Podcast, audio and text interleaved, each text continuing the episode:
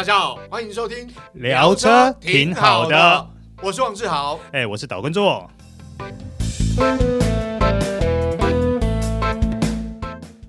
大家好，欢迎收听这一集聊车挺好的，我是王志豪，哎，我是岛根座。做哥，今天要谈这部车，我们试完车之后，其实都还蛮满意的。嗯，好，如果购车，它会是选择之一。我觉得以它的价位的 CP 值来说，是还蛮 OK 的，真的蛮不错的哈。那这样讲好了啦，就是要性能有性能，要节能有节能。哎，我想出 slogan 是通通都能，好吧？原厂有没有考考虑一下？哎，我觉得他们的那个行销 slogan 应该由你来写好了。没有，那今天要谈这部车就是 Toyota 最新推出的 Prius PHEV。对，好，那一般我们 PHEV 我们都会讲说插电式油电啦，嗯，但原厂强调这一次是复合式电动车，哎，是啊，其实简单说就是插电式油电了，对，嗯、但其实主要他们会这样强调，是因为。电池这部分哦，其实有进步了。对，应该不止电池。其实我觉得第五代，这次我们试驾的是第五代大改款车型嘛，跟之前的第四代比起来，不管是动力、嗯，尺码，嗯，甚至于我个人认为造型，嗯，还有操控，对，都提升了。对，没错。其实我们试驾真的跟上一代来比较。真的差蛮多的，嗯，尤其他这一代，其实他特别强调说，他就两大设计诉求，嗯、第一个外形，嗯，哦，外形看起来要动感要帅嘛，嗯，第二个就是它的动能，它的动力要够，哦、嗯哼，对，我觉得这两大诉求、哦、在这一次。的 Prius PHEV 上面算是呈现的还蛮成功的。对，的确，我们就外观来讲了，我其实，在试车的时候跟做哥也有聊到，就是说实话，这个 Prius 过去的印象给我来讲，车头是蛮前卫，是蛮流线的，但是这个一一到这个车顶到车尾，那个线条我在，嗯，我我不太是很不是很能接受啦，就我觉得那碰起来啊，哎，不过这一代就不会吧？对对，哎，这一代。我说实话，真的中了。我觉得它外形是真的 大，流线动感很很跑车化，然后很运动化的设计。哎、欸，不过你不要看它这样哦，它的整个车身尺码都长大了哦。哎、欸，对对对，它好像是比较低，然后比较宽，然后车高离地也比较低，比较接近，但是车长还有轴距，哎、欸，其实都不错哦。其实。整个都大提升了哦。呃，从外观来看是，我就像我讲，它比较跑车化，比较运动化，所以给人的印象就会，哎，这部车流线动感，嗯，然后其实还蛮符合未来的趋势那个感觉。那我这边跟大家稍微报告一下它的整个车身尺码，嗯、还有它长大了多少。嗯，哦，它的车长是四五九九 millimeter，差不多四米六啊。嗯，对。然后车宽是一七八二 millimeter。嗯，车高呢一四三零 millimeter，嗯，轴距二七五零 millimeter，你跟上一代比起来呢，嗯、它车长就长了四十六 millimeter，大概差不多五公分左右嘛，嗯，嗯车宽呢宽了二十二 millimeter，宽了二点二公分，嗯，车高呢降低了四公分，四十 millimeter，哦哦，四公分，车高降低、哦，对对对对，有明显哦，对，那轴距你增加了五公分，哦，增加了五十 millimeter。所以它不管是长宽高，甚至轴距，嗯，都有明显的放大，嗯，所以基本上，其实过去的 Prius 空间就不错了，因为呃，我这样讲，我没有开过，我也坐过计程车啦，就是它的后座空间，那个空间真的还蛮不错，所以整体上来讲，我觉得坐起来是舒服。那这一代你看轴距又拉长，加上它整个车是，因为电动呃，这样油电混合车，它的机构上面一些。呃，摆置的位置，原厂的设计，所以我想这个内部的空间值得期待了。是，对，嗯，好，那我们先从外观谈起。其实它外观，你不觉得跟 Corolla Sport 长得有点像？哎、欸，那个调调，但是呃，当然型不太一样。就车头，车头其实就很动感、运动化，是人家有那种呃比较前卫的设计。那我觉得 Prius PHEV，我认为啦，就是。它最突出，当然就是它那个那个方向灯的部分哈。嗯，它那个我们讲说那个是算是 C 型吧，就是算 C 型，对对对，算 C 型，对对对对对对。那当然原厂有原厂的想法啦哈。那它是希望透过这个头灯组哦，它头灯组要讲一下，它是百病头灯组哈，嗯，虽然不是矩阵式，但是也是百病的 LED 头灯，也够用啦。对，然后加上横条式的日行灯，加上我们刚刚讲的这个方向灯，还有日行灯的结合，这种 C 型的设计，嗯，整体上来讲，我觉得是比较科技感十足，是好，比较前卫，也比较锐利一点。那它整体上的车头设计是比较线条是比较呃，我们讲说是比较流线圆润。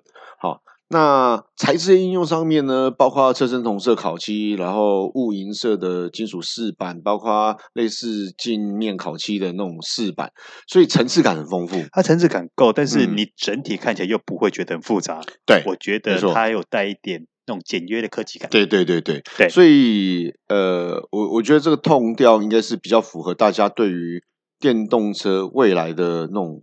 发展设计的方向。另外，我觉得它一个还不错的地方，哦、看起来还不错的地方就是车侧线条。哦，对，是不是？你看它车侧线条，其实它从整个 A 柱，而、呃、不能讲 A 柱，应该说从引擎盖开始就慢慢逐渐的斜上。对对对对，对，然后之后再从 B 柱再慢慢整个斜切下来。但是它整个斜切是让你觉得很流畅的，对，而不会是硬转折下来。对，没错没错。它这次很强调在整个线条，它会很强调就是流畅。嗯，那当然啦。你说它从 B 柱整个斜切下来，对于后座空间的头部有没有影响？欸、我觉得我必须坦白说有啦。那至于会影响多少，我们待会把实际测量数据跟大家报告。嗯，那我这个人比较喜欢，就是因为因为我们试驾的时候是铂金版嘛，好，我比较尬以它的十九寸台圈，因为。我们刚刚有提到嘛，它车高降低了，嗯、所以搭配十九寸胎圈，它的轮拱看起来就比较饱满，比较雄壮威武，对，对不对？而且它的轮拱设计，就就以车身上面的车侧的点缀来讲，我觉得除了它的后视镜的部分是用黑色之外，它轮拱上面也有黑色的点缀，嗯、所以你你知道，就是黑跟白的对立。它那种就凸显出它那个线条的设计。不过说真的，它的轮胎尺寸是比较特别，尤其我们今天试驾的铂金版 是十九寸的，对 对对。可是它的它呃车胎宽胎宽只有一九五米，对对对，只有一九五而已。我觉得应该是节能的考量啦。对啦，但是这个尺寸很特别。对对，那说实话，我觉得。当然，大家会觉得说，哎，胎面要宽一点，相对来讲，可能在抓地力、操控方面比较有帮助啦。嗯、但是，其实我们试驾过后，我们觉得这个轮胎其实还蛮 OK。呃，跟它搭配起来，我觉得也还蛮轻松愉快的。对，哎，对，要强调一下，它用的是这条胎，虽然这部车的外形是比较流线动感、比较运动化的这种设计，但是它轮胎因为是我们知道复合式电动车，它强调的是节能，所以它用的是。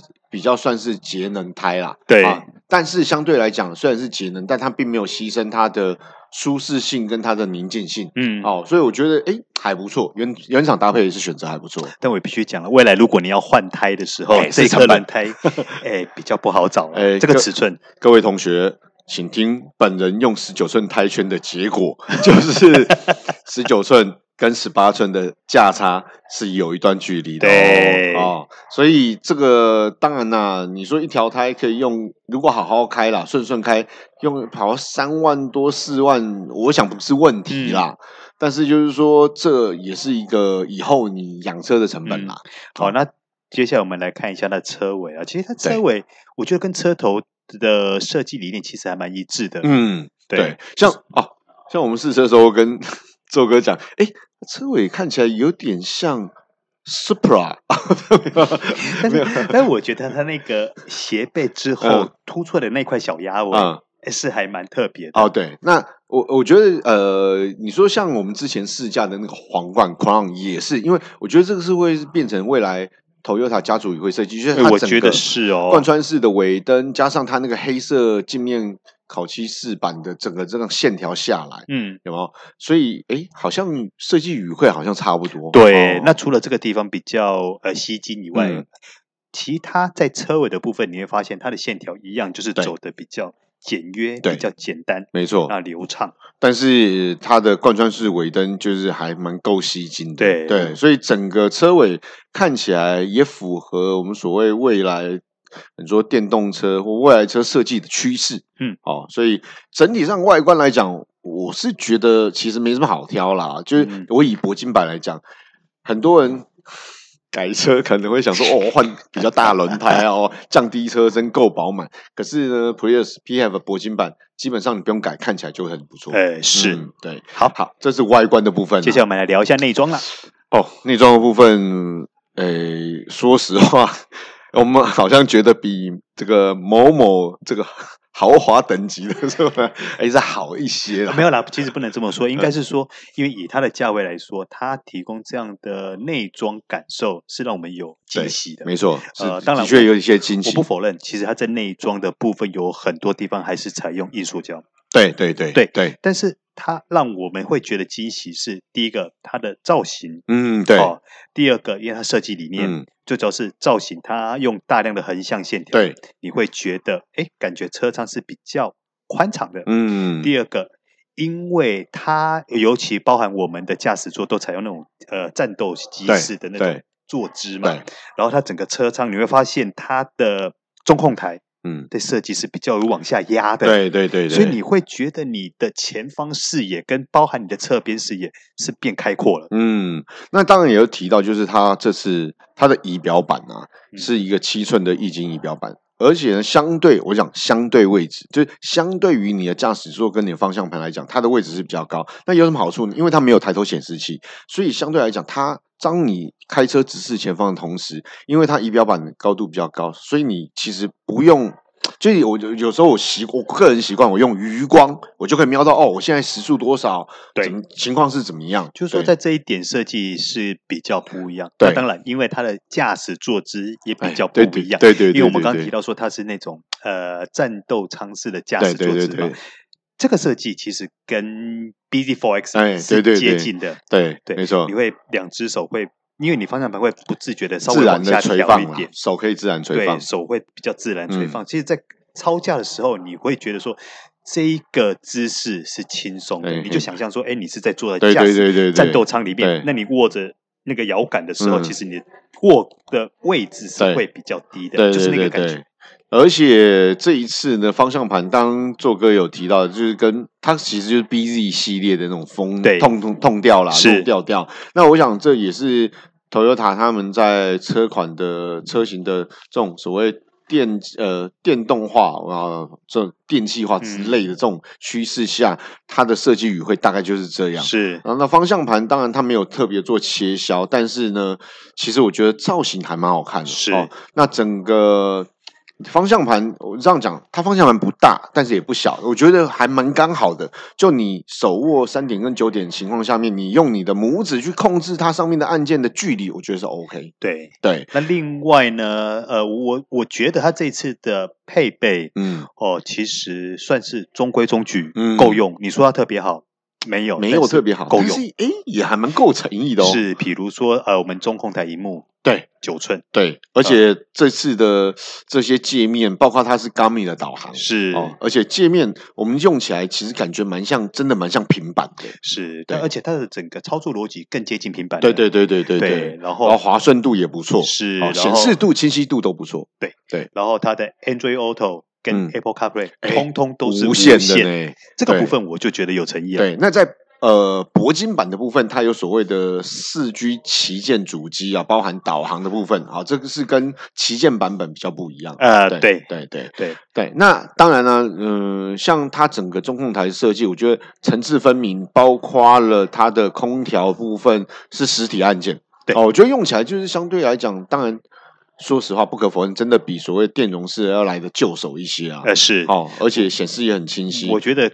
比较直觉了，对，没错，而且你按下去有没有做动干嘛？其实你在按的瞬间你就很清楚了，没错。而且它也有灯号显示，所以基本上呃很明很很清楚，一目了然。对，那而且要讲一下，哎，在这个中控台这个按钮、空调按钮的部分，这个有惊喜，就是哎，这部车是通风椅、加热椅都有，哎，对 对对。所以你说以这个价位，你说加热椅、通风椅都有，说实话，你说要一部进口车。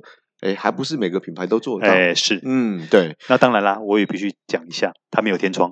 啊，对，它没有天窗，还有它没有这个当这个空调面板再往下移那个置物空间，它没有无线充电板。对，对，对。除了这两点，哎，我觉得说，哎，可能未来是可以，譬如，对，考虑一下啊，选配，甚至未来如果有什么。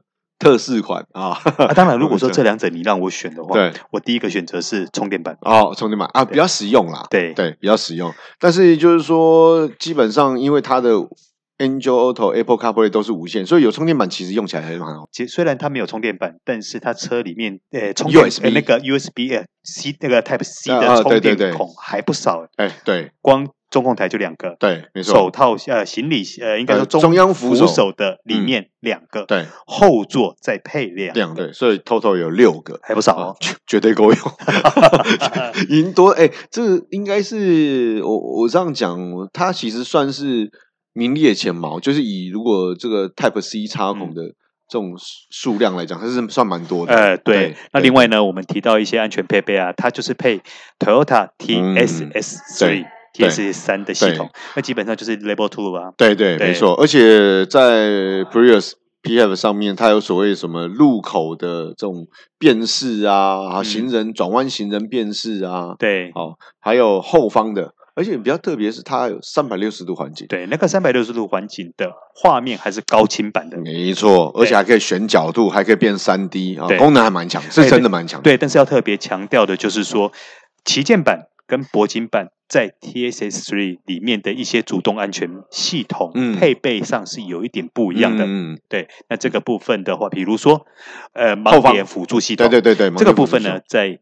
顶级版就没有了，对，所以两者在安主动安全上还是有一些差距的。对对对对，所以啊，这个因为他们价格有差，待会跟大家报告。对，好，好。那另外就是说，如果在内装配备上面的话，我觉得座椅是个重点了。好，那因为它的是驾驶座有八项电动调整，含腰靠功能啊，然后还有两组记忆。那副手座拍谁哈？哦，对，副手座就是手动啊，可是。呃，你大概一百二十二三十万上下的车，其实副手座没有电动的也还不少，好像蛮正常啊。哈，对，尤其它也是进口车嘛。反正不要那个常常换人坐就好了。没有了，开玩笑。但基本上我觉得，就是像周哥讲的，就以这个价位，它其实给你这些配备，哎，还算蛮不错的，够用啦。对对对，就是够用，算蛮不错的。对对，那。还有什么东西是大家想要的，觉得比较特别的呢？哦，这个必备品阅读灯，我们发现它是一个特点。哦，对对，我觉得它阅读灯蛮炫的。对，炫。我我觉得真的是炫。因为它是白色的 LED 灯，对对。但是它的灯罩呢，就是哎，它有做一些纹路刻纹。对，所以它整个投射出来，你会觉得有科技感。对对对对，我我说我那时候是形容像。飞碟旁边那些 环绕的灯，哎，我觉得它这个设计很棒，对，有有未来感啊。是，那好，那基本上其实，在内装上面哦，必须要说，刚刚我们讲了很多好处啦，当然也有像天窗啊，或是这个无线充电板没有，但其实在空间上面，哦，这我们就必须要讲一下。空间上面呢，其实从刚做哥有提到，它的轴距是增加的，所以其实纵向空间，哎，还不错。我觉得它的纵向空间很棒，嗯，横向空间也不错，对对，也不错。但是我觉得 它算非战之罪了。它的头顶空间因为受限于车顶线条的关系，其实是有一些影响的。对对。但是我也必须坦白说，呃，公平的说，所有这一种类配型的车款，没错，头部空间，尤其后座头部，都会受到一定程度的影响，都不会。都不会很理想啦，对，但是不是说不够，不是说不够用，而是就是爸爸。对，好，那在这边我跟大家报告一下，呃，以导叔身高一百七十三的 demo 下去乘坐前后座的表现啦。呃，我在坐前座的时候，我膝部距离中控台十六公分，嗯。啊，这个距离是 OK 的。然后膝部距离方向盘十公分，嗯，因为我们刚刚有提过，你会不自觉把方向盘往下调一点，对对对对对，所以这个部分就会稍微靠近大腿。嗯，嗯，它的头顶头距离车顶是十三公分，嗯，这个部分表现也算中规中矩。嗯，对。然后后座呢，它的纵向空间表现就还不错。嗯，膝部到达前座椅背的距离是。二十五公分哦，对，就是我坐上去，我还有二十五公分的距离哦，这个部分表现还不错。但是呢，头到我的头到车顶这个部分呢，就只剩下五公分。然后，就是说，以我这种身材坐进去还 OK 啦。对对对，那因为我我身高大概就一百呃一百七十八公分左右，我坐进去，说实话，那个不是头顶啊，就头发已经碰到车顶了。是，对，就是你在。这样讲好了。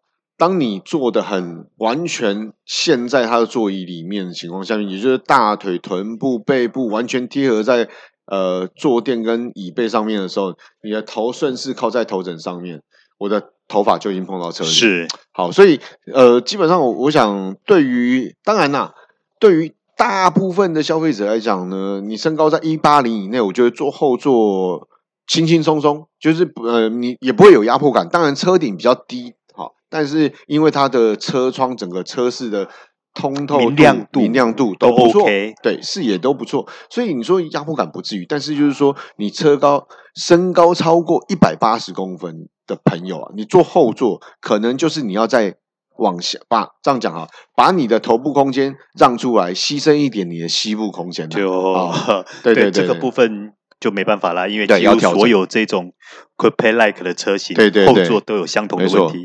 但是我就说，这应该是符合大部分消费者的需求了啦，嗯、对嘛？没有办法嘛，你要又要造型，对对对，对，对，然后你又要空间，有时候两者总是要有一方稍微牺牲一下中庸之道啊。好，那那我们来看一下他的行李箱啦。嗯，其实他的行李箱也算中规中矩，说实话，没有特别大。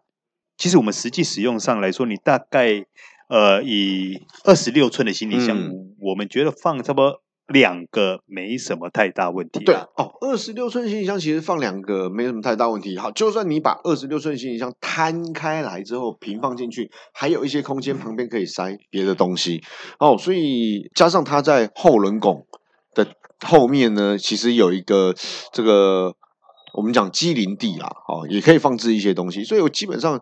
我觉得除了垂直空间，嗯，哦，大概可能呃，不像大家想象什么修旅车真的那么那么大，但是基本上深度宽度，我觉得是 OK。因为最主要它还有一个斜背的大面积后挡玻璃嘛，对对对对对对，所以难免会影响它的高度。那我，我必须要跟大家讲说。塞进去一副高尔夫球球具绝对没问题。对，然后它的后箱空间呢，大概差不多是两百六十四公升啦，说真的没有很大啦。对啊，你听数字看，但是因为基本上它有也有比较宽的地方，然后深度也还可以，所以我想置物这回事来讲是应该够用，而且后座可以六四分倒平，嗯哦，所以延伸的空间我想 OK 是对。好，那接下来我们来来看一下它的整个动力跟操控表现了。好，哦，这个部分其实是让人惊喜的。对啊，它这次用的是二点零升的引擎，对，跟过去一点八的比较不一样。对它这颗汽油动力引擎的最大马力可以到达一百五十一匹，嗯，跟上一代比起来多了五十几匹。嗯，因为上一代哦，这明显，上一代那颗引擎汽油引擎九十八，九十八马力，九十八匹马力而已啊。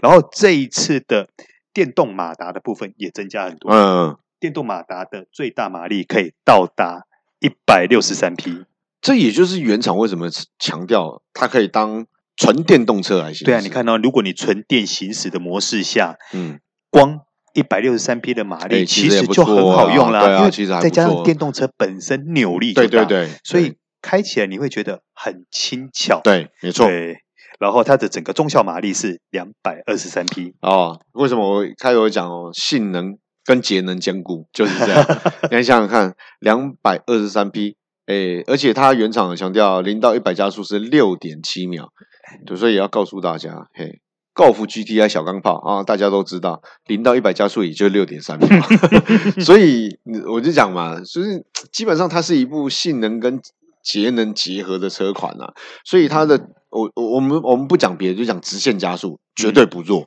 嗯哦，这个有贴背感啊！当然了，虽然它跟 GTI 的零到一百加速秒数是接近的，嗯、但是两者开起来感觉不一样，还是不一样。开起来不一样，GTI 开起来是比较热血，对。但是呃，Prius PHEV 它给你的感觉是轻松愉悦，然后轻快的加速。嗯、对我想讲，燃油的性能车款、运动化车款，往往因为转速的关系，所以它可能动力在。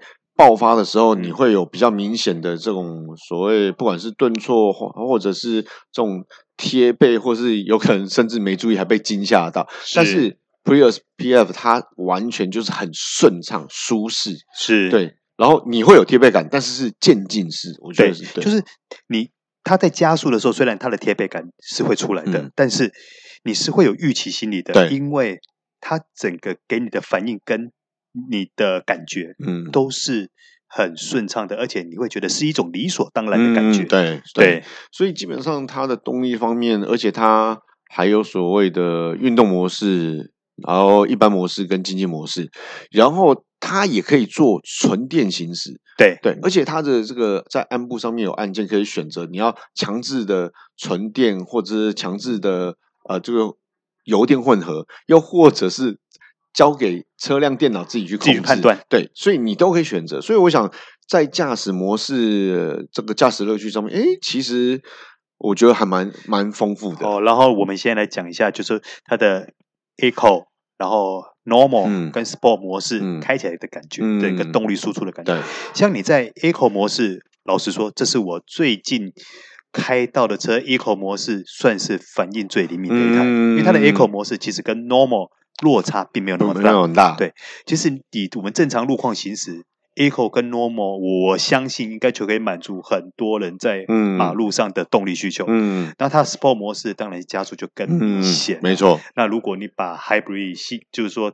调到到 Hybrid 模式的动力输出的时候，嗯、哦，那个贴背感就更明显了。哦，那感觉更明显了。对，因为毕竟它中效马力两百二十三。对，虽然它只有两百二十三匹，但是 那个感觉，那个 feel 是有出来的。对对没错没错。嗯、那基本上，呃，其实它的动力开起来，我必须要跟大家再次强调，就是它是性能跟节能啊，通通都能。但是 Prius PHEV 它主要强调就是节能啊，嗯，所以相对来讲，像它的油耗表现，好，当然官方提供的数据，它油耗表现一一公升可以跑超过一百公里，对，像我们今天试驾的铂金 版，嗯、对，诶，它的纯电行驶里程可以到达八十七公里，对对对，也就是说你今天不开油，就是纯以纯电的方式来走，没错，可以用到八十七公里，对，然后呢，它的油耗表现呢？一公升哦，嗯，一公升可以开一百一十九点一公里。对啊，这这是代表什么？就是如果你用纯电行驶，然后你比如你开回家，回家有这种充电桩啊，充电，充完电隔天再开，基本上你如果家里有充电桩，你是不用油的，是可以纯粹使用纯电动车模式来通勤啊。嗯，好，那如果你是用油电，也就代表，因为我们算一算，诶这个一公升可以跑超过一百公里啊！如果像我每天工作，我要跑高速公路，一天夯不啷啷下来，也就是不到一百公里的里程数，那也就代表我可以一直以纯电模式行驶。哎，对，而且好，就算是油电，我可以一个月不加油。而且你知道，我光听到呃一公升可以跑一百多公里，那就好迷人。我一个月用不到一桶油。对啊，这真的是我我想过去不要说。燃油车连油电混合都可能很难想象，嗯，这毕竟就现在不管是电池的技术或这个燃油引擎的技术，哎，都进步了，是哦，所以真的还蛮厉害。嗯，好，那接下来我们来聊一下它的操控啦。对，因为我们刚刚有提到嘛，它这次有一个很重要的设计点，就是它的操控。对对，因为它这一次是用第二代的 TNGA 底盘，对哦，那其实这部车是。呃，跟前面都一样了，就是前麦花臣后双 AB，嗯，但是这一代原厂其实在前麦花臣后双 AB 的这种，不管是弹簧的位置或者是减震筒，他们其实都有重新调教。是，哦，但是我觉得它这一次的底盘调教上，让我觉得有欣喜的部分是，嗯，它的操控其实是不错的。对，但是，但是它并不会给你那种热血的感觉。对，它反而提供一种。轻松超驾的感受，就是说，你今天，哎，你今天要丢弯进去，或者是说，哎，你今天直线加速的整个行路品质等等，嗯、它都提供一个非常优异的表现。嗯，没错，因为我们在试驾过程里面，其实我们有在一段路上面是下桥的一个弯道，我就是让它速度比较快。你说比较快，也就是要大概六七十啊。我是觉得，说实话，它的侧倾。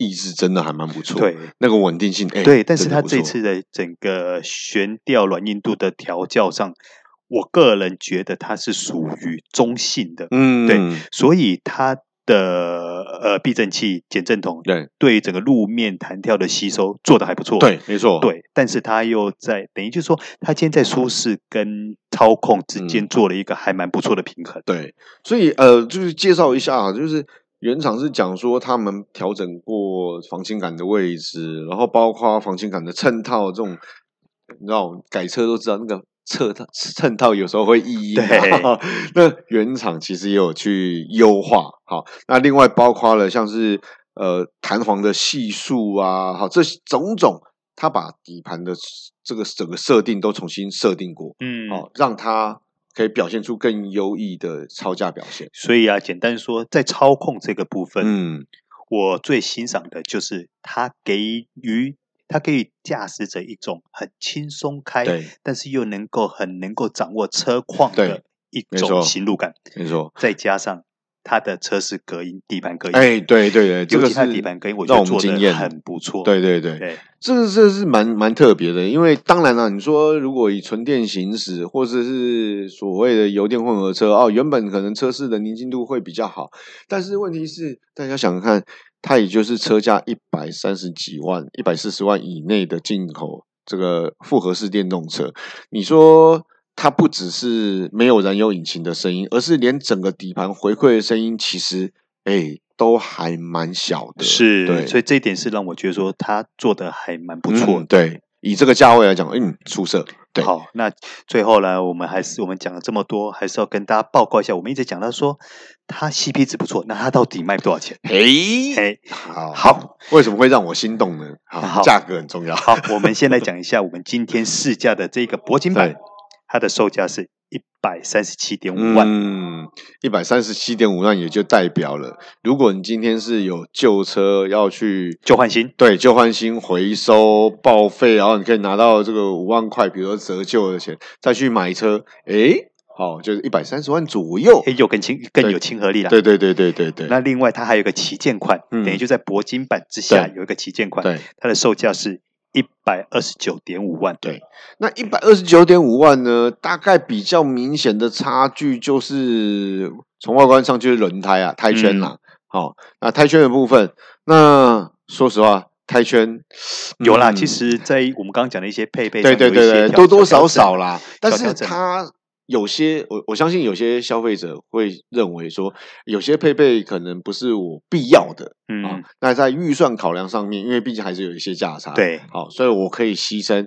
那呃，像对我来讲，我 care 就是那个十七寸嗯 胎圈，那十七寸胎圈呢，如果我真的买了旗舰版本，我花点钱去升级十九寸，对，不那个轮胎加宽，对对对，轮胎加宽，或者是好，就像。这个做哥讲的，哎，我看到这个铂金版这个轮胎，哦，这个还蛮饱满的，哎，但是如果你轮胎加宽的话，你的油耗，对，或者说你电能的消耗就不是这个数字了。对，没错。但是大家想想，一公升还是可跑超过一百公里，嗯，还不错，哎，听起来还蛮吸引的，对不对？好，好，其实总结一下，其实对于这台车，呃，我我觉得它很适合，比如说你每天使用里程数。够高的人，对。哦，比如说你今天常常在使用车，每天常常使用车，或者说你今天在车上面的用车时间很长，对，对。哇，那它的油耗真的会让你有物超所值的感觉，对对对，没错没错，对，再加上它的动力也可以让你有欣喜的感觉，对对。对。对。然后至于它的可能，我觉得比较没有那么厉害，比较没有那么尽人意的地方，就是第一个后座头部空间嘛，嗯，第二个呃行李箱表现也没有那么的突出，对对、欸。除了这两点以外，我。个人认为啦，它是一台表现还蛮符合它价位的车款。对，那我也必须要说，就是对我来说，我认为消费者会挑的啦。就是你花了一百多万、一百四十万以内买到一部进口的复合式电动车来讲，可能会挑的就是乘客坐在后座的时候碰到那个门板，就说啊，这个硬塑胶啊，这个质感。好像稍微差一点点，但是呢，其实因为它搭配了不同的颜色材质，那个层次感是对层次感是有出来的。所以，我我想大家要了解，在这个价位，其实不只是呃，Prius PHEV 是这样，其实有很多车款也是这样，大概也都差不多这样的等级。对对对，所以而且啊，特别强调，大家不要误会，它有些成本是你看不到，包括了八颗气囊。哎，对，八颗安全气囊。那大家会觉得说，哎，奇怪了，第八颗在哪里？哎，你知道很多事故上面呢，可能前座两个人互相碰撞，伤上加伤，所以它的第八颗会从那个中央扶手那个部分跳出来。对对对，所以这也是我想。原厂用心的地方啦，呃，对，因为其实未来也会有越来越多车子会配备这第八颗，就是这个位置的气囊。没错。